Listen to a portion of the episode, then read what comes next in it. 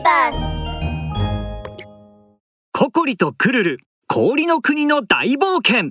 第2話、かわいそうなバラ。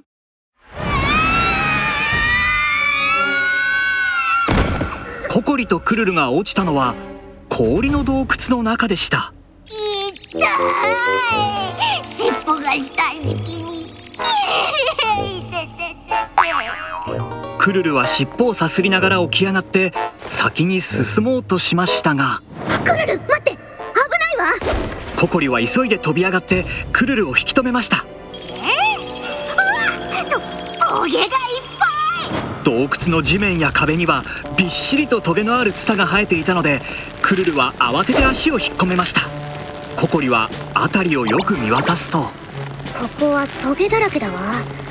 何か足を守ってくれるものが必要よ。そう言ってココリは平たい石を2つ拾うと踏んづけたり足でスリスリしたりしてみました。この石を紐で足にくくりつけて進めばいいんだわ。これで傷つかないはずよ。面白い、竹馬みたいだね。僕もやってみる。クルルも石を足にくくりつけて歩き始めました。ガチャガチャと2人はすぐに支度を終えました。これでツタの上を歩いてみましょう。ココリとクルルはしっかりと手をつないで恐る恐るツタの上を歩き始めました。これならトゲが足に刺さらなそう。それじゃあ早く出発しましょう。なんと踏みつけたツタが突然動き出したのです。ココリとクルルは動き出したツタに乗せられてずるずると洞窟の奥の方に運ばれていきました。ココリとクルルはひっくり返って転んでしまいました。来ないで、私たちを傷つけないで。とても小さな声が聞こえてきました。誰？ココリはすぐに起き上がって声が聞こえた方に目をやると、うわー、バラのお花畑よ。クルルもココリの声につられてそちらを見ました。氷の洞窟にお花畑？私たちがここにいるのは恐ろしいフローズ姫から逃げるためよ。フローズ姫？ええ、私たちはフローズ姫が咲かせた魔法のバラなの。でも彼女はいつも私たちを凍らせるから、こうして逃げてきたの。でも外はどこもかしこも雪だらけ。それにあの恐ろしい雪の巨人までいて、もうここに逃げるしかなかったの。バラの花は話しながら震えていてとてもかわいそうに見えました。クルル、この子たちかわいそうよ。なんとかしてあげて。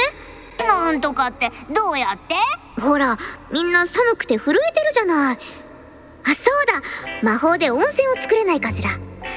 この洞窟を暖かくするの。もちろん、この魔法使いクルル様にかかればそんなのちょちょいのちょいだよ。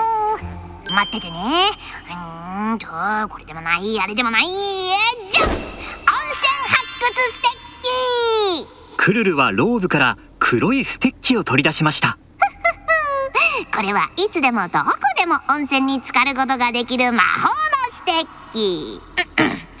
ポカポカチャプチャプ、温泉よ出ろ。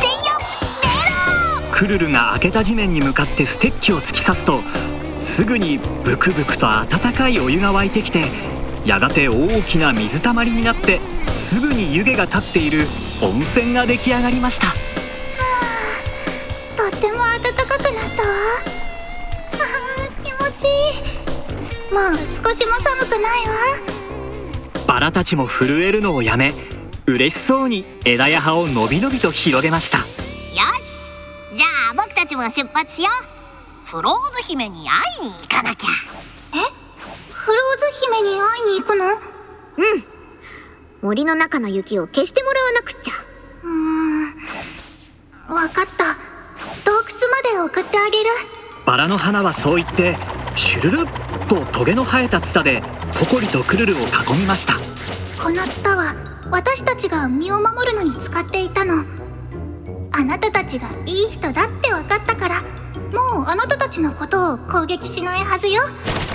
2人に近づいたツタはシュッとトゲを引っ込めてシュルルッと2脚の小さな椅子の形になると、ココリとクルルを乗せて無事に洞窟の出口まで送り届けました。フローズ姫に会って、きっとこの森を助けてね。うん、必ずやり遂げてみせるわ。